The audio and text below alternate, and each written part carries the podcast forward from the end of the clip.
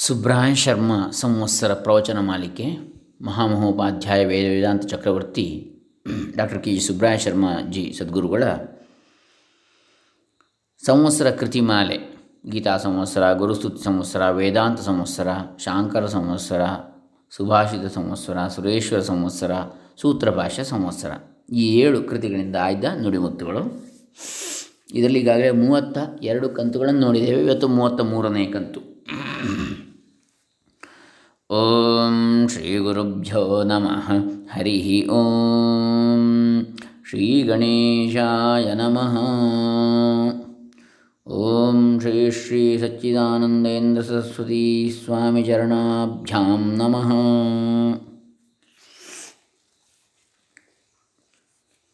ಓಂ ಗೀತಾ ಸಂವತ್ಸರ ಆತ್ಮಜ್ಞಾನ ಸ್ವರೂಪಾಯ ವಾಸುದೇವಾಯ ನಮಃ ಆತ್ಮಜ್ಞಾನದ ಸ್ವರೂಪವೇ ಆದಂತಹ ವಾಸುದೇವನಿಗೆ ನಮಸ್ಕಾರ ಆತ್ಮಜ್ಞಾನೇನ ಮುಕ್ತಿ ಸ್ಯಾತ್ ದುಃಖ ಸಂಸಾರ ಬಂಧನಾತ್ ಆತ್ಮಜ್ಞಾನಾತ್ ಪರಾ ಶಾಂತಿ ಗೀತಾಚಾರ್ಯಮಹಂ ಭಜೆ. ಆತ್ಮಜ್ಞಾನದಿಂದ ದುಃಖ ಸಂಸಾರ ಬಂಧನದಿಂದ ಬಿಡುಗಡೆಯಾಗುತ್ತದೆ. ಆತ್ಮಜ್ಞಾನದಿಂದಲೇ ಪರಮಶಾಂತಿಯು ಲಭಿಸುತ್ತದೆ.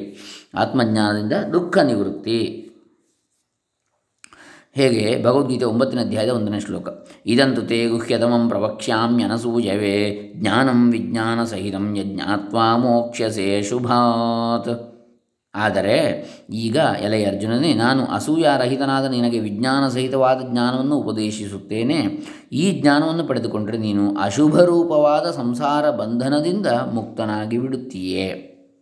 ಆತ್ಮಜ್ಞಾನದಿಂದ ನಮಗೇನು ಸಿಗುತ್ತದೆ? ಜ್ಞಾನದಿಂದ ನಮಗೆ ಹಣ, ಅಧಿಕಾರ, ಆರೋಗ್ಯ, ಕೀರ್ತಿಗಳು ದೊರಕುತ್ತವೆಯೇ ಎಂದು ಅನೇಕರು ಕೇಳ್ತಾರೆ. ಈ ಪ್ರಶ್ನೆಗಳಿಗೆ ಇಲ್ಲಿ ಸುಲಭವಾದ ಉತ್ತರಗಳಿವೆ. ಆತ್ಮಜ್ಞಾನದಿಂದ ಹಣ, ಆರೋಗ್ಯ, ಅಧಿಕಾರಾದಿಗಳು ಸಿಗದಿದ್ದರೂ ಅಶುಭವಾದ ಸಂಸಾರದ ನಾಶವೂ ಉಂಟಾಗುತ್ತದೆ. ಸಂಸಾರ ಬಂಧನವು ದುಃಖರೂಪವಾದದ್ದು. ಜನ್ಮ, ಮರಣ, ಸುಖ, ದುಃಖ, ಮೋಹಾತ್ಮಕವಾದ ಸಂಸಾರ ಸಾಗರವನ್ನು ದಾಟಲು ಬ್ರಹ್ಮವಿದ್ಯೆ ಎಂಬ ಹಡಗಿನ ಸಹಾಯವು ಬೇಕಾಗ್ತದೆ. ಜನ್ಮಾಂತರವನ್ನು ಬ್ರಹ್ಮವಿದ್ಯೆಯಿಂದ ಮಾತ್ರವೇ ತಪ್ಪಿಸಿಕೊಳ್ಳಬಹುದೇ ಹೊರತು ಬೇರೆ ದಾರಿಯೇ ಇಲ್ಲ. ದೇಹಾದಿಗಳಿಗಿಂತ ವಿಲಕ್ಷಣನಾದ ಆತ್ಮನೇ ತಾನೆಂದು ತಿಳಿದ ಕೂಡಲೇ ಅಂಥವನು ಮುಕ್ತನಾಗಿ ಬಿಡುತ್ತಾನೆ. ಅವನಿಗೆ ಸುಖ ದುಃಖಾದಿ ದ್ವಂದ್ವಗಳ ಸಂಬಂಧ ಇರುವುದಿಲ್ಲ. ಆತ್ಮಜ್ಞಾನದಿಂದ ದುಃಖ ನಿವೃತ್ತಿ. ಆತ್ಮಜ್ಞಾನದಿಂದ ಬಂಧನ ನಿವೃತ್ತಿ. ಆತ್ಮಜ್ಞಾನದಿಂದ ಆನಂದ ಪ್ರಾಪ್ತಿ. ಇದೇ ಆತ್ಮಜ್ಞಾನದ ಫಲ. ಅಂದರೆ ಮನುಷ್ಯನಿಗೆ ಬೇಕಾದ್ದು ಮೂರು. ಯಾವುದು? ತಾನು ಯಾವಾಗಲೂ ಇರಬೇಕು. ಸಾಯಬಾರದು. ಒಂದು. ಇನ್ನೊಂದು, ತನಗೆಲ್ಲ ಗೊತ್ತಿರಬೇಕು. ತನಗೆ ಯಾವುದು ಗೊತ್ತಿಲ್ಲ ಅಂತ ಆಗ್ಬೋದು. ಎಲ್ಲ ಗೊತ್ತಿರಬೇಕು ನನಗೆ. ಇನ್ನೊಂದು, ತಾನು ಸದಾ ಸುಖವಾಗಿ ಆನಂದವಾಗಿ ಇರಬೇಕು. ಈ ಮೂರು, ಮನುಷ್ಯನ ಸಹಜವಾದ ಬಯಕೆಗಳು, ಉಳಿದವುಗಳೆಲ್ಲ ಅದರ ಬೈ ಪ್ರಾಡಕ್ಟ್ಸ್ ಉಪ ಉತ್ಪನ್ನಗಳು ಇದನ್ನು ಮಾಡಿದರೆ ಅದು ಸಿಗ್ತದ ಅಂತ. ಈ ಮೂರು ಸಿಗಬೇಕಿದ್ರೆ ಇನ್ನೇನೋ ದಾರಿ, ಬೇರೆ ಬೇರೆ ದಾರಿ ಹುಡುಕ್ತೇವೆ, ಅದರಲ್ಲಿ ಸಿಗುವುದಿಲ್ಲ. ಶಾಶ್ವತವಾಗಿ ಸಿಗುವುದಿಲ್ಲ. ಒಮ್ಮೆಗೆ ಮಾತ್ರ ಸಿಕ್ಕ ಹಾಗೆ ಆಗ್ತದೆ. ಅದರ ಆಭಾಸ, ತೋರಿಕೆ. ನಿಜವಾಗಿ ಸಿಗಬೇಕಿದ್ರೆ ಏನಾಗಬೇಕು? ಅದೇ ಸತ್, ಅಂದರೆ ಯಾವಾಗಲೂ ಇರುವಂಥದ್ದು ಸತ್, ಯಾವಾಗಲೂ ಇರುವಿಕೆ. ಚಿತ್ ಯಾವ, ಎಲ್ಲ ಜ್ಞಾನ ಸ್ವರೂಪ, ಎಲ್ಲವನ್ನು ತಿಳಿದಿರಬೇಕು ಆಮೇಲೆ ಆನಂದ. ಈ ಸತ್ ಚಿತ್ ಆನಂದ ಸ್ವರೂಪವೇ ಪರಮಾತ್ಮನ ಸ್ವರೂಪ. ಅದೇ ನಮ್ಮ ನಿಜ ಆತ್ಮಸ್ವರೂಪ. ಅದನ್ನು ತಿಳಿದ್ರೆ ಅದರ ಕಡೆಗೆ ನಾವು ಗಮನ ಕೊಟ್ಟರೆ ಹೊರಗೆಲ್ಲೂ ಸಿಗುವುದಿಲ್ಲ. ಈ ಯಾವುದು? ಮರಣವಿಲ್ಲದಿರುವಿಕೆ, ಮತ್ತು ಸರ್ವಜ್ಞತ್ವ, ಮತ್ತು ನಿತ್ಯಾನಂದ.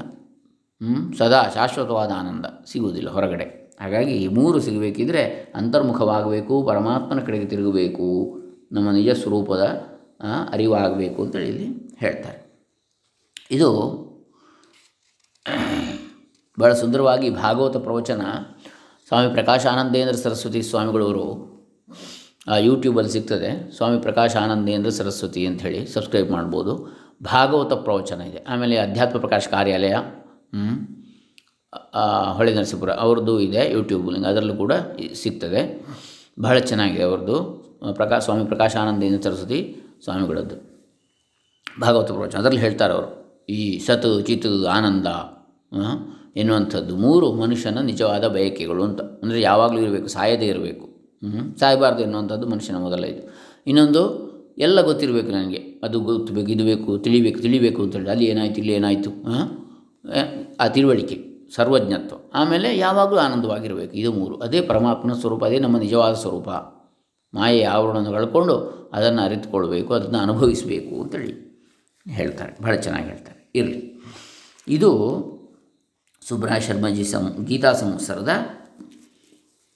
ಇವತ್ತಿನ ಭಾಗ. ಇನ್ನು ಗುರುಸ್ತುತಿ ಸಂವತ್ಸರ. ಮೂವತ್ತ ಮೂರನೆಯ ಕಂತು. ಓಂ ಜಿಹ್ಮಾದಿದೋಷವಿದೂರಾಯ ವೇದಾಂತ ಭಾಸ್ಕರಾಯ ನಮಃ. ಅಂದರೆ ಜಿಹ್ಮ ಅಂದರೆ ಕುಟಿಲತೆ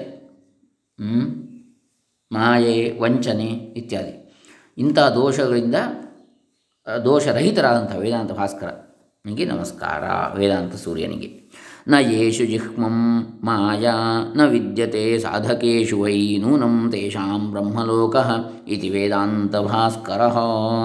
ಯಾರಲ್ಲಿ ಕುಟಿಲತೆಯಾಗಲಿ ಮಾಯಾ ವಂಚನೆ ಆಗಲಿ ಇರುವುದಿಲ್ವೋ ಅಂಥವರಿಗೆ ನಿಜವಾಗಿಯೂ ಬ್ರಹ್ಮಲೋಕವು ದೊರಕುತ್ತದೆ. ಓಂ ಆತ್ಮಜ್ಞಾನ ಸ್ವರೂಪಾಯ ವಾಸುದೇವಾಯ ನಮಃ. ಈಗಾಗಲೇ ನಾವು ನೋಡಿದೆವು ಅದನ್ನು ಗೀತಾ ಸಂವತ್ಸರದಲ್ಲಿ. ಓಂ ತ್ಯಾಗಿರಾಜಾಯ ಶ್ರೀ ಶಂಕರಾಯ ನಮಃ. ತ್ಯಾಗಿರಾಜರಾದ ಶ್ರೀ ಶಂಕರ ಭಗವತ್ಪಾದರಿಗೆ ವಂದನೆಗಳು. ವಿದ್ಯಾ ವಿದ್ಯಾ ವಿಭಾಗಜ್ಞಂ ಸರ್ವಾತ್ಮಕಮಕಲ್ಮಷಂ ಚೈತನ್ಯಂ ಶಂಕರಂ ವಂದೇ ಪರಬ್ರಹ್ಮ ಸ್ವರೂಪಿಣಂ. ವಿದ್ಯಾ ಅವಿದ್ಯಾ ಸ್ವರೂಪವನ್ನು ಬಲ್ಲಂಥ ಸರ್ವಾತ್ಮಕರು ಕಲ್ಮಶರಹಿತರೂ ಆದಂಥ ಪರಬ್ರಹ್ಮ ಸ್ವರೂಪರೂ ಆದ ಶಂಕರರನ್ನು ವಂದಿಸುತ್ತೇನೆ. ಓಂ ಅಲುಪ್ತ ದೃಷ್ಟಿವಿದೆ ಶ್ರೀ ಸುರೇಶ್ವರಾಯ ನಮಃ. ಯಾವುದೇ ಅಲುಪ್ತ ದೃಷ್ಟಿ ಅಂದರೆ ಪೂರ್ಣ ದೃಷ್ಟಿ ಲೋ, ಲುಪ್ತ ಅಂದರೆ ಲೋಪವಾದ ಅಪರಿಪೂರ್ಣ ದೃಷ್ಟಿ ಪೂರ್ಣ ದೃಷ್ಟಿಯನ್ನು ಬಲ್ಲಂತಹ ಶ್ರೀ ಸುರೇಶ್ವರಾಚಾರ್ಯರಿಗೆ ನಮಸ್ಕಾರ. ದೃಷ್ಟೇರ್ದ್ರಷ್ಟ ಪ್ರತ್ಯಗಾತ್ಮ ಸಾಕ್ಷಿ ಕೂಟಸ್ಥ ಚ ನಿತ್ಯದೃಷ್ಟಿಸ್ವರೂಪಜ್ಞಂ ಸುರೇಶ್ವರಮಹಂ ಭಜೆ. ಪ್ರತ್ಯಗಾತ್ಮನು ದೃಷ್ಟಿಗೆ ದ್ರಷ್ಟೃ ಆಗಿದ್ದಾನೆ ನೋಡುವವನಾಗಿದ್ದಾನೆ ಅಂತ ದೃಷ್ಟಿಗೆ. ಸಾಕ್ಷಿಯೂ ಕೂಟಸ್ಥನೂ ಆಗಿದ್ದಾನೆ. ನಿತ್ಯ ದೃಕ್ ಸ್ವರೂಪರಾದ ಸುರೇಶ್ವರರನ್ನು ನಾನು ಭಜಿಸುತ್ತೇನೆ. ಓಂ ಶಾಂತಿ ಶಾಂತಿ ಶಾಂತಿ. ಇದು ಮೂವತ್ತ ಮೂರನೆಯ ಕಂತು. ಗುರುಸ್ತುತಿ ಸಂವತ್ಸರದಲ್ಲಿ. ಇನ್ನು ವೇದಾಂತ ಸಂವತ್ಸರ. ಉಪನಿಷತ್ತುಗಳಿಂದ ನುಡಿಮುತ್ತುಗಳು ಆಯ್ದಂಥದ್ದು. ಓಂ ಇದನ್ನೀಗಾಗಲೇ ನಾವು ನೋಡಿ, ಓಂ ಜಿಹ್ಮಾದಿ ದೋಷ ವಿದೂರಾಯ ಅಂತೇಳಿ ನೋಡಿದೆವು, ವೇದಾಂತ ಭಾಸ್ಕರಾಯ ನಮಃ. ಇವತ್ತಿನ ವೇದಾಂತ ಸಂವತ್ಸರದ ವಿಚಾರ, ಉಪಾಸನೆಗೆ ಮೂರು ಅಡ್ಡಿಗಳು. ನೋಡಿ ಯಾವುದೆಲ್ಲ? ಪ್ರಶ್ನ ಉಪನಿಷತ್ ಒಂದು ಹದಿನಾರು. ತೇಷಾಮಸೌ ವಿರಜೋ ಬ್ರಹ್ಮಲೋಕೋ ನ ಯೇಷು ಜಿಹ್ಮಂ ಅನೃತಂ ನಮಾಯಾಚೇತಿ. ಮಾಯಾಚೇತಿ ನೋಡಿ, ಯಾರಲ್ಲಿ ಕುಟಿಲತೆ, ಜಿಹ್ಮಂ, ಅನೃತಂ, ಅನಾರ್ಜವ, ಇದು ಅನೃತ. ಅಂದರೆ ಸುಳ್ಳು. ನ ಮಾಯಾ ಚ ಅಂದರೆ ಅನಾರ್ಜವ ಎಂಬ ದೋಷಗಳು ಇರುವುದಿಲ್ಲವೋ, ಆರ್ಜವ ಅಂದರೆ ಸರಳತೆ ನೇರವಾಗಿರಬೇಕು ರುಜು. ಅನಾರ್ಜವ ಅಂದರೆ ಸಂಕೀರ್ಣತೆ ಅಥವಾ ಕುಟಿಲತೆ. ಇದು ಯಾವುದು, ಯಾರಲ್ಲಿ ಇರುವುದಿಲ್ವೋ ಅಂಥವರಿಗೆ ಆ ವಿರಜವಾದ ಬ್ರಹ್ಮಲೋಕವು. ವಿರಜ ಅಂದರೆ ರಜಸ್ಸು ರಹಿತವಾದ ಪರಿಶುದ್ಧವಾದ ಅಂತೇಳಿ, ಧೂಳಿಲ್ಲದ. ಉಪಾಸಕರಿಗೆ ಅಂದರೆ ರಜೋಗುಣ ಅಂತಲೂ ಆಗ್ತದೆ, ಸತ್ವ ಅಂತೇಳಿ. ಅದರ ರಜೋರಹಿತವಾದ, ತ್ರಿಗುಣಾತೀತ. ಉಪಾಸಕರಿಗೆ ಮರಣಾನಂತರ ಆಯಾ ದೇವತೆಗಳ ಲೋಕಗಳು ದೊರಕುತ್ತವೆ. ಅನಂತರ ಆಯಾ ದೇವತಾ ಸಾಯುಜ್ಯವನ್ನು ಪಡೆಯುತ್ತಾರೆ. ಹಿರಣ್ಯಗರ್ಭ ಉಪಾಸನೆ ಮಾಡುತ್ತಿದ್ದರಂಥವರಿಗೆ ಮರಣಾನಂತರ ಬ್ರಹ್ಮಲೋಕವು ಪ್ರಾಪ್ತವಾಗ್ತದೆ. ಉಪಾಸಕರಿಗೆ ತಪಸ್ಸು, ಇಂದ್ರಿಯ ನಿಗ್ರಹ ಮತ್ತು ಉಪಾಸನ ನಿಷ್ಠೆಗಳು ಅವಶ್ಯವಾಗಿರಬೇಕು. ಉಪಾಸನೆಯು ಪಕ್ವವಾಗದಿರುವುದಕ್ಕೆ ಫಲಕಾರಿ ಆಗದಿರುವುದಕ್ಕೆ ಮೂರು ದೋಷಗಳು ಇರ್ತವೆ. ಅವುಗಳು ಜಿಹ್ಮ ಅನೃತ ಮಾಯಾ ಎಂಬ ಇವುಗಳು. ಇವುಗಳನ್ನು ಕೈಬಿಡಬೇಕು. ಜಿಹ್ಮ ಎಂದರೆ ಕುಟಿಲತೆ, ವಕ್ರ ಸ್ವಭಾವ, ವ್ಯಂಗ್ಯ ಸ್ವಭಾವ. ಅನೃತ ಎಂದರೆ ಸುಳ್ಳು ಹೇಳುವುದು, ತಮಾಷೆಗಾಗಿ, ಸ್ವಾರ್ಥ ಸಾಧನೆಗಾಗಿ ಸ್ವಪ್ರತಿಷ್ಠೆಗಾಗಿಯೂ ಸುಳ್ಳನ್ನು ಹೇಳುವುದು. ನೋಡಿ ತಮಾಷೆಗಾಗಿಯೂ ಸುಳ್ಳು ಹೇಳಬಾರ್ದು, ವ್ಯಂಗ್ಯ ಆಡಬಾರ್ದು. ಮಾಯಾ ಎಂದರೆ ಮಿಥ್ಯಾಚಾರ. ಒಳಗೆ ಒಂದು, ಹೊರಗೆ ಇನ್ನೊಂದು. ಅದಕ್ಕೆ ಅನಾರ್ಜವ ಎಂದು ಹೆಸರು. ಈ ಮೂರು ದೋಷಗಳನ್ನು ದೂರ ಮಾಡಿಕೊಂಡವನಿಗೆ ಬ್ರಹ್ಮಲೋಕ ಪ್ರಾಪ್ತಿ. ಕುಟಿಲತೆ ವಕ್ರ ಸ್ವಭಾವ ವ್ಯಂಗ್ಯ ಸ್ವಭಾವವನ್ನು ಬಿಡಬೇಕು. ಸುಳ್ಳು ಹೇಳುವಂಥದ್ದು, ತಮಾಷೆಗಾಗಿ, ಸ್ವಾರ್ಥ ಸಾಧನೆಗಾಗಿ, ಸ್ವಪ್ರತಿಷ್ಠೆಗಾಗಿಯೂ ಸುಳ್ಳನ್ನು ಹೇಳುವಂಥದ್ದು, ಇವುಗಳನ್ನು ಬಿಡಬೇಕು. ಆಮೇಲೆ ಮಿಥ್ಯಾಚಾರ, ಅಂದರೆ ಒಳಗೊಂದು ಹೊರಗೊಂದು, ಅನಾರ್ಜವ, ಅದನ್ನು ಕೂಡ ಬಿಡಬೇಕು. ಈ ಮೂರು ಬಿಟ್ಟರೆ ಉಪಾಸನೆ ಯಶಸ್ವಿ ಆಗ್ತದೆ ಸಫಲವಾಗ್ತದೆ ಅಂತೇಳಿ ಹೇಳ್ತಾರೆ ಇಲ್ಲಿ ಸುಬ್ರಹ ಶರ್ಮಾಜಿ, ಸದ್ಗುರುಗಳು. ಇದು ಮೂವತ್ತ ಮೂರನೆಯ ಕಂತು. ಇನ್ನು ಅದು ವೇದಾಂತ ಸಂವತ್ಸರ. ಇನ್ನು ಶಾಂಕರ ಸಂವತ್ಸರದಲ್ಲಿ ಶಂಕರಾಚಾರ್ಯರ ಉಪದೇಶಾಮೃತ ಮೂವತ್ತ ಮೂರನೇ ಕಂತು, ವಿದ್ಯೆಯಿಂದಲೇ ಸರ್ವಾತ್ಮತ್ವ ಪ್ರಾಪ್ತಿ. ಪ್ರಶ್ನ ಭಾಷ್ಯ ಪ್ರಶ್ನೋಪನಿಷತ್ ಭಾಷ್ಯ ನಾಲ್ಕು ಹತ್ತು. ಏನದು, ಹೇಗೆ ಅಂತ ಕೇಳಿದರೆ ಅವಿದ್ಯೆಯ ಅಸರ್ವ ಆಸೀತ್ ಪುನಃ ವಿದ್ಯೆಯ ಅವಿದ್ಯಾಪನಯೇ ಸರ್ವೋ ಭವತಿ ಅವಿದ್ಯೆಯಿಂದ ಜೀವನ ಅಸರ್ವನಾಗಿದ್ದಂತೆ ಇದ್ದ. ಈಗ ವಿದ್ಯೆಯಿಂದ ಅವಿದ್ಯೆಯು ತೊಲಗಿರೊಡನೆ ಸರ್ವನಾಗಿ ಬಿಡ್ತಾನೆ. ತಾನು ತನ್ನನ್ನು ಸರಿಯಾಗಿ ತಿಳಿಯದೆ ತಪ್ಪಾಗಿ ತಿಳಿದಿರುವುದೇ ಅವಿದ್ಯೆ. ಈ ಪಾಂಚಭೌತಿಕ ಶರೀರವಷ್ಟನ್ನೇ ಪಂಚಭೂತಗಳಿಂದ ಆದಂಥ ಶರೀರ ಪೃಥ್ವಿ ಅಪ್ತೇಜ ವಾಯು ಆಕಾಶ ಅಂತಹ ಶರೀರವಷ್ಟನ್ನೇ ತಾನೆಂದು ತಿಳಿದಿರುವುದೇ ಅವಿದ್ಯೆ. ಈ ಅವಿದ್ಯಾ ದೋಷದಿಂದ ನಾನೊಬ್ಬ ಮನುಷ್ಯ, ನಾನು ಸಂಸಾರಿ, ನಾನು ಬ್ರಹ್ಮ, ಬ್ರಾಹ್ಮಣ, ನಾನು ಇಂಥವ್ರ ಮಗ, ನಾನು ಯುವಕ, ನಾನು ಗೃಹಸ್ಥ, ನಾನು ಡಾಕ್ಟರ್, ನಾನು ಉಪಾಧ್ಯಾಯ, ನಾನು ಮುದುಕ ಎಂದು ಮುಂತಾಗಿ ತನ್ನನ್ನು ಪರಿಚ್ಛಿನ್ನನೆಂದು ತಿಳಿದುಕೊಂಡಿರ್ತಾನೆ. ಇದರಿಂದ ಜೀವನದಲ್ಲಿ ಸುಖ, ದುಃಖ, ಲಾಭ, ನಷ್ಟ, ಮಾನ, ಅಪಮಾನ, ಶೋಕ, ಮೋಹಗಳನ್ನು ಅನುಭವಿಸುತ್ತಾ ಶರೀರದಿಂದ ಶರೀರಕ್ಕೆ ಪ್ರವೇಶ ಮಾಡುತ್ತಾ ಸಂಸಾರ ಚಕ್ರದಲ್ಲಿ ಸಿಕ್ಕಿಕೊಂಡು ಜೀವನ ನರಳಾಡ್ತಾ ಇದ್ದಾನೆ. ಆದರೆ ಸದ್ಗುರುಗಳನ್ನು ಬಳಿ ಸಾರಿ ಅವರಿಂದ ವೇದಾಂತದ ಸಂದೇಶಗಳನ್ನು ಶ್ರವಣ ಮಾಡಿದಾಗ ಮುಮುಕ್ಷುವಿಗೆ ವಿದ್ಯೆಯು ಉಂಟಾಗ್ತದೆ. ವಿದ್ಯೆ ಎಂದರೆ ತಿಳುವಳಿಕೆ. ಇದೇ ಸಮ್ಯಕ್ ದರ್ಶನ, ಇದೇ ಆತ್ಮಜ್ಞಾನ, ಇದೇ ಬ್ರಹ್ಮವಿದ್ಯೆ. ಇದು ಮನಸ್ಸಿನಲ್ಲಿ ಉಂಟಾಗುವ ನಿಶ್ಚಿತವಾದ ತಿಳುವಳಿಕೆ. ಈ ಪೂರ್ಣ ದೃಷ್ಟಿಯಿಂದ ತನ್ನನ್ನು ನೋಡಿಕೊಂಡರೆ ತಾನು ಅಶರೀರನಾದ ನಿರುಪಾಧಿಕನಾದ ಪರಬ್ರಹ್ಮ ಸ್ವರೂಪನೇ ಎಂದು ಗೊತ್ತಾಗಿ ಬಿಡುತ್ತದೆ. ಆಗ ಎಲ್ಲವೂ ತಾನೇ, ಎಲ್ಲರೂ ತಾನೇ ತನಗಿಂತ ಭಿನ್ನವಾಗಿ ಏನೂ ಇಲ್ಲವೆಂದು ತಿಳಿಯುತ್ತದೆ. ವಿದ್ಯೆಯಿಂದಲೇ ಸರ್ವಾತ್ಮತ್ವ ಪ್ರಾಪ್ತಿ. ಓಂ ಶಾಂತಿ ಶಾಂತಿ ಶಾಂತಿ. ಇದು ಶಾಂಕರ ಸಂವತ್ಸರದ ಮೂವತ್ತ ಮೂರನೆಯ ಕಂತು. ಇನ್ನು ಸುಭಾಷಿತ ಸಂವತ್ಸರ. ಮೂವತ್ತ ಮೂರನೇ ಕಂತು ಊಟದ ಪ್ರಮಾಣ ಎಷ್ಟು? ಅಂಥೇಳಿ ಕೇಳ್ತಾರೆ. ಸುಭಾಷಿತ ಊಟ ಬಲ್ಲವನಿಗೆ ರೋಗವಿಲ್ಲ ಅಂಥೇಳಿ ಜಠರಂ ಪೂರಯೇದರ್ಥಂ ತದರ್ಥಂತು ಜಲೇನ ಚ ವಾಯೋ ಸಂಚರಣಾರ್ಥಂತು ಭಾಗಮೇಕಂ ವಿಸರ್ಜಯೇತ್. ಭಾಳ ಚೆನ್ನಾಗಿದೆ ಸುಭಾಷಿತ ಇದು. ವೈದ್ಯಕೀಯ ಸುಭಾಷಿತ ಅಂತ ಹೇಳ್ಬೋದು ಇದನ್ನು. ಜಠರಂ ಪೂರಯೇತ್ ಅರ್ಧಂ. ಹೊಟ್ಟೆಯ ಅರ್ಧ ಭಾಗವನ್ನು ಮಾತ್ರ ಆಹಾರದಿಂದ ತುಂಬಬೇಕು. ತದರ್ಧಂತೂ ಜಲೇನ ಚ. ಇನ್ನು ಕಾಲು ಭಾಗವನ್ನು ತದರ್ಧ ಅಂದರೆ ಅದರ ಅರ್ಧ, ಕಾಲು ಅರ್ಧದ ಅರ್ಧ ಅಂದರೆ ಕಾಲಾಯಿತು. ಇನ್ನು ಕಾಲು ಭಾಗವನ್ನು ನೀರಿನಿಂದ ತುಂಬಬೇಕು. ವಾಯೋ ಸಂಚರಣಾರ್ಥಂತೂ ಭಾಗಂ ಏಕಂ ವಿಸರ್ಜಯತಿ. ಇನ್ನುಳಿದ ಕಾಲು ಭಾಗವನ್ನು ಗಾಳಿಯ ಸಂಚಾರಕ್ಕಾಗಿ ಹಾಗೆಯೇ ಖಾಲಿಯಾಗಿ ಬಿಡಬೇಕು. ಆರೋಗ್ಯಕ್ಕಾಗಿ ಊಟವನ್ನು ಮಾಡಬೇಕಲ್ವೇ? ಶಕ್ತಿವರ್ಧನೆಗಾಗಿ ಊಟವೇ ಹೊರತು ಊಟಕ್ಕಾಗಿ ಊಟವಲ್ಲ. ಅಥವಾ ಜಿಹ್ವಾ ಚಾಪಲ್ಯಕ್ಕಾಗಿ ಊಟವನ್ನು ಮಾಡುವುದು ಉಳಿತಲ್ಲ. ನಾವು ಉಂಡ ಆಹಾರವು ಚೆನ್ನಾಗಿ ಪಚನಗೊಂಡು ರಕ್ತ ಮಾಂಸ ಮೂಳೆ ಬುದ್ಧಿಯಾಗಿ ಪರಿಣಮಿಸಬೇಕಲ್ವೇ? ಉಂಡ ಆಹಾರವು ಚೆನ್ನಾಗಿ ಪಚನವಾಗದೆ ಅಜೀರ್ಣವಾಗಿ ಬಿಟ್ಟರೆ ಅದೇ ನಮಗೆ ವಿಷವಾದೀತು ಎಚ್ಚರಿಕೆ. ಆದ್ದರಿಂದ ಭೋಜನದ ಅಳತೆ ಬಗ್ಗೆ ಈ ಶ್ಲೋಕ ನಮ್ಮನ್ನು ಎಚ್ಚರಿಸುತ್ತಿದೆ. ಅರ್ಧ ಹೊಟ್ಟೆ ಮಾತ್ರ ಊಟವನ್ನು ಮಾಡಬೇಕು. ಊಟ ಎಂದರೆ ಅನ್ನ, ಸಾರು, ಹುಳಿ, ಗೊಜ್ಜು, ಚಪಾತಿ, ಇಡ್ಲಿ, ಪಲ್ಯ ಎಲ್ಲವೂ ಸೇರುತ್ತದೆ. ಇದೆಲ್ಲವೂ ಸೇರಿಸಿ ಊಟ ಮಾಡಿದಾಗ ನಮ್ಮ ಹೊಟ್ಟೆಯಲ್ಲಿ ಅರ್ಧ ಭಾಗ ಮಾತ್ರ ತುಂಬುವಂತಿರಬೇಕು. ಇನ್ನೂ ಅರ್ಧ ಹೊಟ್ಟೆ ಖಾಲಿರುವಾಗಲೇ ಊಟವನ್ನು ನಿಲ್ಲಿಸಿ ಬಿಡಬೇಕು ನೀರನ್ನು ಕುಡಿದು ಅದರಿಂದ ಹೊಟ್ಟೆ ಉಳಿದ ಕಾಲು ಭಾಗವನ್ನು ತುಂಬಿಸಿಕೊಳ್ಳಬೇಕು. ಅಂದರೆ ದ್ರವ ರೂಪದ್ದು. ನೀರು. ಅಥವಾ ಕಾಫಿ ಇತ್ಯಾದಿ. ಅಂದರೆ ಸುಮಾರು ಅರ್ಧ ಲೀಟರ್ ನೀರನ್ನಾದರೂ ಕುಡಿಯಬೇಕು ಅಂತ ಹೇಳ್ತಾರೆ. ಹೀಗೆ ಅರ್ಧ ಹೊಟ್ಟೆ ಊಟದಿಂದ ಕಾಲು ಹೊಟ್ಟೆ ನೀರಿನಿಂದ ತುಂಬಿಸಿಕೊಂಡು ಉಳಿದ ಕಾಲು ಹೊಟ್ಟೆಯ ಸ್ಥಳವನ್ನು ಗಾಳಿಯ ಸಂಚಾರಕ್ಕಾಗಿ ಖಾಲಿ ಬಿಡಬೇಕು. ನಾಲಿಗೆ ಚಾಪಲ್ಯದಿಂದ ಸಿಕ್ಕಾಪಟ್ಟೆ ಆಹಾರವನ್ನು ತಿನ್ನಬಾರದು, ಹಿತಮಿತವಾಗಿ ಆಹಾರವನ್ನು ಸ್ವೀಕರಿಸಬೇಕು. ಚೆನ್ನಾಗಿ ಅಗಿದು ಅಗಿದು ಊಟವನ್ನು ಮಾಡುವವನಿಗೆ ಅಜೀರ್ಣವಾಗಲಿ, ಇತರ ರೋಗಗಳಾಗಲಿ ಯಾವುದು ಉಂಟಾಗುವುದಿಲ್ಲ. ಊಟ ಬಲ್ಲವನಿಗೆ ರೋಗವಿಲ್ಲ. ಅಂದರೆ ಊಟದ ರಹಸ್ಯ ಬಲ್ಲವನಿಗೆ. ಅಂತ ಹೇಳ್ತಾರೆ ಭಾಳ ಚೆನ್ನಾಗಿದೆ ಇದು. ಸುಭಾಷಿತ ಬಾಯಪಾಠ ಮಾಡಿ ಇಟ್ಟುಕೊಂಡ್ರೆ ಒಳ್ಳೆಯದು ಕಂಠಪಾಠ. ಗಟ್ಟು ಮಾಡಿಕೊಂಡ್ರೆ ಒಳ್ಳೆಯದು ಜಠರಂ ಪೂರಯೇದರ್ಥಂ ತದರ್ಥಂತು ಜಲೇನ ಚ. ವಾಯೋ ಸಂಚರಣಾರ್ಥಂತು ಭಾಗಮೇಕಂ ವಿಸರ್ಜಯೇತ್. ಹೀಗೆ. ಇದು ಮೂವತ್ತ ಮೂರನೆಯ ಕಂತು. ಇನ್ನು ಅದು ಸುಭಾಷಿತ ಸಂವತ್ಸರ. ಇನ್ನು ಸುರೇಶ್ವರ ಸಂವತ್ಸರದಲ್ಲಿ ಆತ್ಮನ ದೃಷ್ಟಿಯು ನಿತ್ಯ ಎನ್ನತಕ್ಕಂತಹ ವಿಚಾರ. ದೃಷ್ಟೇರ್ ದೃಷ್ಟೇರ್ದ್ರಷ್ಟ ಪ್ರತ್ಯಗಾತ್ಮ ಸಾಕ್ಷಿ ಕೂಟಸ್ಥ ಏವಚ ನಿತ್ಯ ದೃಷ್ಟಿ ಸ್ವರೂಪಜ್ಞಂ ಸುರೇಶ್ವರ ಮಹಂ ಭಜೆ. ಸುರೇಶ್ವರ ಸಂವತ್ಸರದಲ್ಲಿ ನೋಡಿದೆವು ಇದನ್ನು ನಾವು. ಕ್ಷಮಿಸಿ, ಗುರುಸ್ತುತಿ ಸಂವತ್ಸರದಲ್ಲಿ. ಓಂ ಅಲುಪ್ತ ದೃಷ್ಟಿವಿದೆ ಶ್ರೀ ಸುರೇಶ್ವರಾಯ ನಮಃ ಪೂರ್ಣ ದೃಷ್ಟಿಯನ್ನು ಬಲ್ಲಂತಹ ಸುರೇಶ್ವರಾಚಾರ್ಯಗೆ ನಮಸ್ಕಾರ ಅಂತೇಳಿ. ಈಗ ಅದರ ಆಧಾರವನ್ನು ಹೇಳ್ತಾರೆ. ಆತ್ಮನ ದೃಷ್ಟಿಯು ನಿತ್ಯ. ತೈತಿರಿ ಉಪನಿಷತ್ ಭಾಷ್ಯ ವಾರ್ತಿಕ ಸುರೇಶ್ವರಾಚಾರ್ಯರು ಬ್ರಹ್ಮಾನಂದವಲ್ಲಿ ಐನೂರ ಅರವತ್ತೆಂಟು. ಅಂದರೆ ಸ್ವಪ್ನವನ್ನು ಸುಷುಪ್ತೋತಃ ಸ್ವತ ಏವಾದ್ವಯತ್ವತಃ ದ್ರಷ್ಟುರ್ ದೃಷ್ಟೇರ್ನ ಲೋಪ ಸ್ಯಾತ್ ಸತ್ಯಮೇವಂ ಶ್ರುತೇರ್ವಚಃ. ಅತಃ ಆದ್ದರಿಂದ ಸ್ವಪ್ನವತ್ ಕನಸಿನಂತೆ ಸುಷುಪ್ತ ಸುಷುಪ್ತಿಯು ನ ಸುಳ್ಳಲ್ಲ.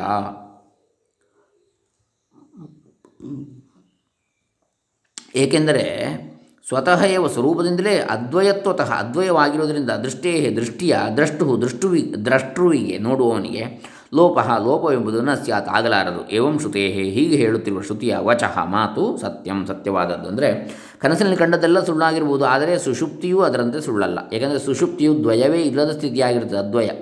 ನಹಿ ದ್ರಷ್ಟುರ್ ದೃಷ್ಟೇ ವಿಪರಿಲೋಪೋ ವಿದ್ಯತೆ ಎಂದು ಶ್ರುತಿ ಹೇಳುತ್ತಿದೆಯಲ್ವೇ, ಈ ಮಾತು ಸತ್ಯವೇ ಆಗಿರ್ತದೆ. ಸ್ವಪ್ನವು ಎಂದರೆ ಕನಸು ಕೇವಲ ಮಿಥ್ಯೆ ಆಗಿರ್ತದೆ, ಆದರೆ ಸುಷುಪ್ತಿಯು ಹಾಗೆ ಮಿಥ್ಯೆಯಲ್ಲ. ಎಚ್ಚರ ಕನಸು ನಿದ್ರೆಗಳ ಪೈಕಿ ಎಚ್ಚರವೂ ಸ್ವಪ್ನವೂ ಸುಳ್ಳಾಗಿರ್ತದೆ. ಏಕೆಂದರೆ ಇಲ್ಲಿ ಅವಿದ್ಯೆಯಿಂದ ಭೇದಗಳು ತೋರ್ತವೆ ಆದರೆ ಸುಷುಪ್ತಿಯಲ್ಲಿ ಹಾಗಲ್ಲ. ಏಕೆಂದರೆ ಸುಷುಪ್ತಿ ಅಥವಾ ಗಾಢ ನಿದ್ದೆಯಲ್ಲಿ ಅದ್ವಿತೀಯನಾದ ಆತ್ಮನೊಬ್ಬನೇ ಇರ್ತಾನೆ. ಅಲ್ಲಿ ದ್ವೈತವೇ ಇರುವುದಿಲ್ಲ. ಆದ್ದರಿಂದ ಶ್ರುತಿಯು ನ ಹಿ ದ್ರಷ್ಟು ದೃಷ್ ದೃಷ್ಟೇ ವಿಪರಿಲೋಪೋ ವಿದ್ಯತೆ ದ್ರಷ್ಟೃವಿಗೆ ನೋಡುವವನಿಗೆ ದೃಷ್ಟಿಗೆ ವಿಪರಿಲೋಪವೆಂಬುದು ಇರಲಾರದು ಎಂದು ಸಾರ್ತಾ ಇದೆ.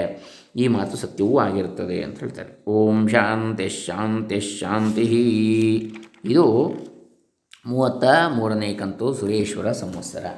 ಇನ್ನು ಸೂತ್ರ ಭಾಷ್ಯ ಸಂವತ್ಸರ, ಹೊಸದಾಗಿ ಬಂದಿರತಕ್ಕಂಥದ್ದು ನಮೋ ನಮಃ ಶಂಕರ ಪಾದುಕಾಭ್ಯಾಂ, ನಮೋ ನಮೋ ನಮೋ ನಮಃ ಸದ್ಗುರು ಪಾದುಕಾಭ್ಯಾಂ. ಸೂತ್ರ ಭಾಷ್ಯ ಸಂವತ್ಸರ. ನೋಡೋಣ. ಇಲ್ಲಿ ಪ್ರಾಣಿ ವೈಷಮ್ಯ ಸೃಷ್ಟೇ ಅವಿದ್ಯಾರಾಗಾಧೇತುಕತ್ವಬೋಧಕಾಯ ನಮಃ.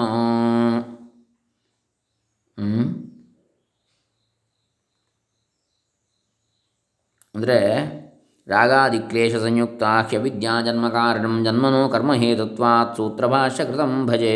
ರಾಗಾದಿಗಳಿಂದೇ ಜನ್ಮ ಪ್ರಾಪ್ತಿ, ಅವಿದ್ಯಾ, ರಾಗ, ಕರ್ಮಗಳಿಗೆ ಅನುಸಾರವಾಗಿ ಜನ್ಮಾಂತರ ಪ್ರಾಪ್ತಿ. ಅವಿದ್ಯೆಯೇ ನಾಶವಾಗಿಬಿಟ್ರೆ ಆತ್ಮಜ್ಞಾನದಿಂದ ಅಂಥವರಿಗೆ ಮುಂದೆ ಜನ್ಮಾಂತರವಾಗಲಿ, ದೇಹಾಂತರವಾಗಲಿ ಇಲ್ಲವೆಂದು ತಿಳಿಯಬೇಕು. ಬ್ರಹ್ಮಾತ್ಮಜ್ಞಾನಿಗೆ ಜನ್ಮಾಂತರವಿಲ್ಲ ಅಂತೇಳಿ ನಾವು ನಿನ್ನೆ ದಿವಸ ನೋಡಿದೆವು. ಈಗ ಅದರ ಮುಂದಿನದ್ದು ನೋಡೋಣ. ಬ್ರಹ್ಮೋಪಾಸನ ರಹಸ್ಯ ಪ್ರದರ್ಶಕಾಯ ಸೂತ್ರಭಾಷ್ಯಕೃತೇ ನಮಃ. ಬ್ರಹ್ಮೋಪಾಸನದ ರಹಸ್ಯವನ್ನು ಪ್ರದರ್ಶನ ಮಾಡಿರ್ತಕ್ಕಂಥ ಸೂತ್ರಭಾಷ್ಯಕಾರರಿಗೆ ನಮಸ್ಕಾರ ಶಂಕರಾಚಾರ್ಯರಿಗೆ. ಬ್ರಹ್ಮ ಉಪಾಸನದ ರಹಸ್ಯವನ್ನು ತೋರಿಕೊಟ್ಟಂತಹ. ಉಪಾಸನಾರ್ಥಮಾಧಾರ ವಿಶೇಷೇ, ವಿಶೇಷ ಶ್ರವಣಂ ಭವೇತ್ ಸರ್ವಾತ್ಮಕತ್ವಾತ್ ಬ್ರಹ್ಮಣ ಸೂತ್ರಭಾಷ್ಯಕೃತಂ ಭಜೆ. ಅಂದರೆ ಉಪಾಸನಾರ್ಥಂ ಆಧಾರ ವಿಶೇಷ ಶ್ರವಣಂ ಭವೇತ್. ಉಪಾಸನೆಗಾಗಿ ಆಧಾರ ವಿಶೇಷದ ಶ್ರವಣ.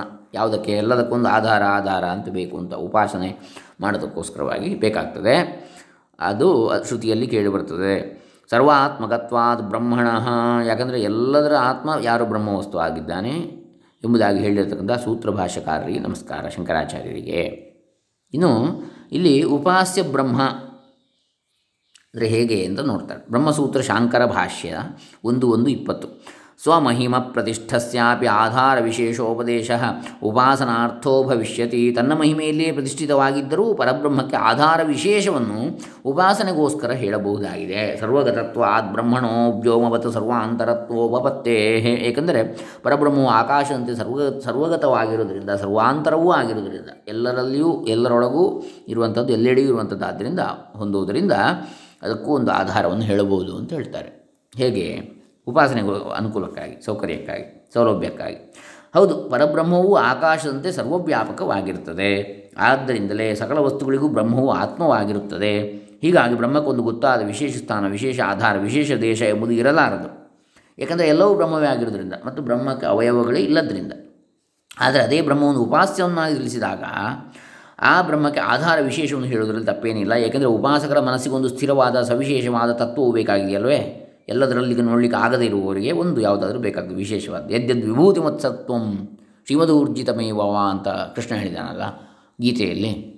ತತ್ತದೇವಾವಗಚ್ಚತ್ವ ಮಮ ತೇಜೋಂಶ ಸಂಭವಂ ಅದರಲ್ಲಿ ನಾನು ಇದ್ದೇನೆ ಅಂತ ತಿಳಿ ಆದರೆ ಅದೇ ಬ್ರಹ್ಮವನ್ನು ಉಪಾಸ್ಯವನ್ನಾಗಿ ತಿಳಿಸಿದಾಗ, ಈಗ ಇಲ್ಲಿ ಏಕೆಂದರೆ ಉಪಾಸಕರ ಮನಸ್ಸಿಗೆ ಒಂದು ಸ್ಥಿರವಾದ ಸವಿಶೇಷವಾದತ್ವ ಬೇಕಾಗಿದೆ.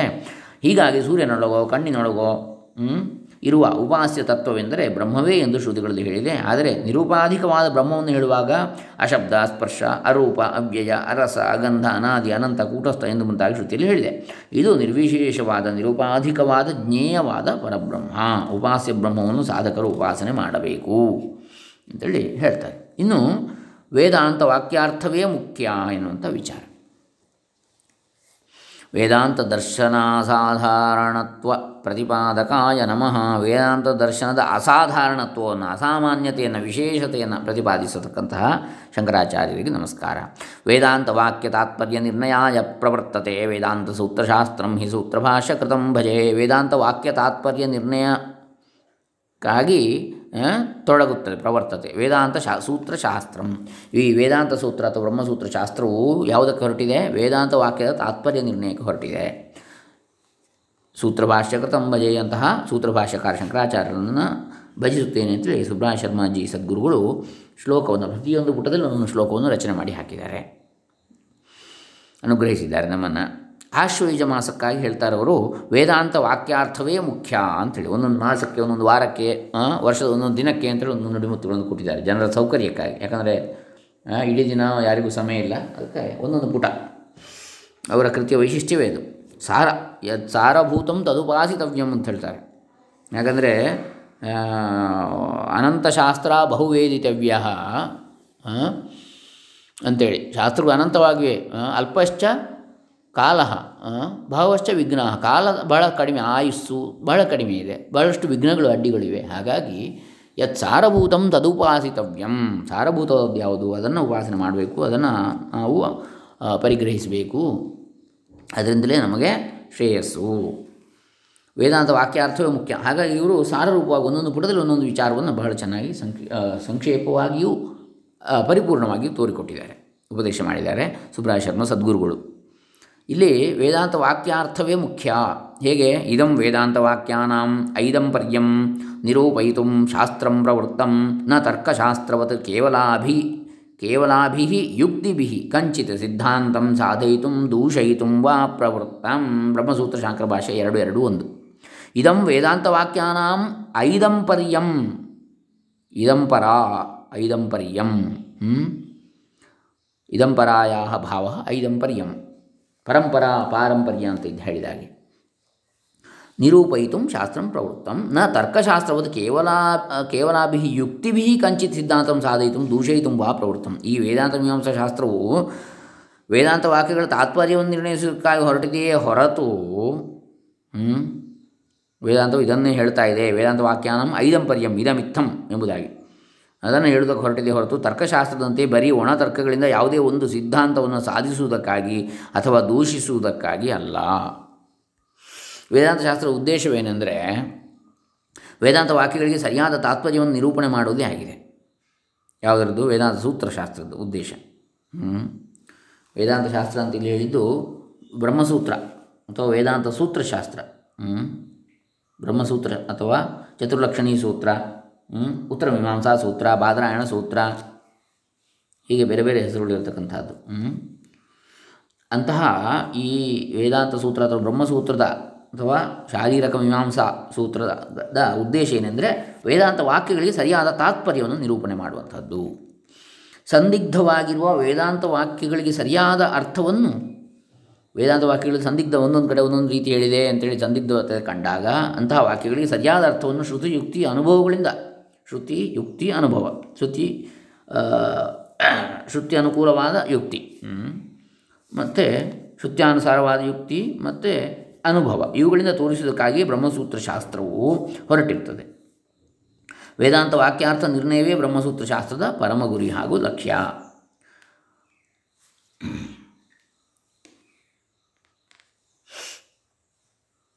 ವೇದಾಂತಿಗಳಾದ ನಮಗೆ ವೇದಾಂತ ವಾಕ್ಯಾರ್ಥ ನಿರ್ಣಯವು ಮುಖ್ಯವೇ ಹೊರತು ಪರಮತ ಖಂಡನೆ ಅಲ್ಲ. ಆದರೆ ಅನುಮಾನ ಪ್ರಮಾಣವಾದಿಗಳಾದ ತಾರ್ಕಿಕರಿಗೆ ಪರಮತ ಖಂಡನೆಯೇ ಮುಖ್ಯವಾದ ಗುರಿ. ಅವರಿಗೆ ತಮ್ಮದೇ ಆದ ಒಂದು ಸಿದ್ಧಾಂತವನ್ನು ಮಂಡನೆ ಮಾಡುವುದಕ್ಕಿಂತಲೂ ಇತರರ ದೋ, ಸಿದ್ಧಾಂತದಲ್ಲಿನ ದೋಷಗಳನ್ನು ಎತ್ತಿ ತೋರಿಸುವುದು ಮುಖ್ಯವಾಗಿರುತ್ತದೆ. ಆದರೆ ಈ ಕ್ರಮವು ವೇದಾಂತಗಳಿಗೆ ಇಷ್ಟವಲ್ಲ. ವೇದಾಂತಗಳಿಗೆ ವೇದಾಂತ ವಾಕ್ಯಗಳಿಗೆ ತಾತ್ಪರ್ಯವನ್ನು ಹೇಳುವುದಷ್ಟೇ ಮುಖ್ಯ. ವೇದಾಂತ ದರ್ಶನದಲ್ಲಿ ಪರಮತ ದೂಷಣೆಯು ಮುಖ್ಯವಲ್ಲ. ವೇದಾಂತ ವಾಕ್ಯಾರ್ಥವೇ ಮುಖ್ಯ ಅಂತ ಅದನ್ನು ಹೇಳಿದ್ದಾರೆ ಇನ್ನು ನಾಳೆ ದಿವಸ ಈ ಪ್ರಪಂಚವು ಅನಾದಿಯಾಗಿದೆ. ಹೇಗೆ? ಅದನ್ನು ನಾಳೆ ದಿವಸ ನೋಡೋಣ. ಹರೇ ರಾಮ. ಶ್ರೀ ಶ್ರೀ ಸುಬ್ರಾಯ ಶರ್ಮಾ, ಸದ್ಗುರು ಚರಣಾರವಿಂದಾರ್ಪಿತಮಸ್ತು. ಶ್ರೀ ಶ್ರೀ ಸಚ್ಚಿದಾನಂದೇಂದ್ರ ಸರಸ್ವತಿ ಚರಣಾರವಿಂದಾರ್ಪಿತಮಸ್ತು. ಭಗವಾನ್ ಶಂಕರಾಚಾರ್ಯ ಚರಣಕಮಲ ಅರ್ಪಿತಮಸ್ತು. ಸರ್ವೇ ಜನಾ ಸುಖಿನೋ ಭವಂತು, ಲೋಕಾ ಸಮಸ್ತ ಸುಖಿನೋ ಭವಂತು. ಓಂ ತತ್ಸತ್ ಬ್ರಹ್ಮಾರ್ಪಣಮಸ್ತು. ಮೂವತ್ತ ಮೂರನೇ ಕಂತು ಸುಬ್ರಾಯ ಶರ್ಮ ಸಂವತ್ಸರ.